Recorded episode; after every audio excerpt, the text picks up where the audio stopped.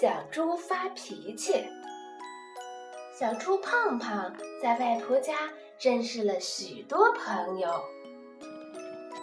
有小兔、小羊和小鸭，他们玩的可高兴了。分别的时候，小猪胖胖请朋友们明天到他家去玩，朋友们高兴的答应了。第二天。小兔、小羊和小鸭互相约好，一起来到小猪胖胖的家。刚敲门，就听见里面胖胖正在大吵大闹：“妈妈，你赔我蛋糕！好乖乖，昨天你表弟把蛋糕吃了，明天我再给你买。不行不行，你凭什么给他吃呀？妈妈并没有做错呀。”你不该发脾气，就发就发脾气！你不赔我蛋糕，我就闹！哇哇！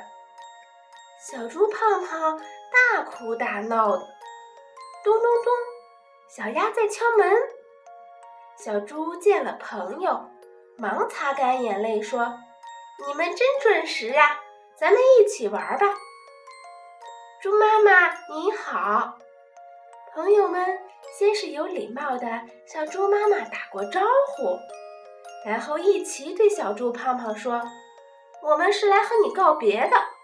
不尊敬妈妈的孩子也不会尊敬朋友的，你还是自己玩吧。”说完，他们扭过头，手拉手，一蹦一跳的走了。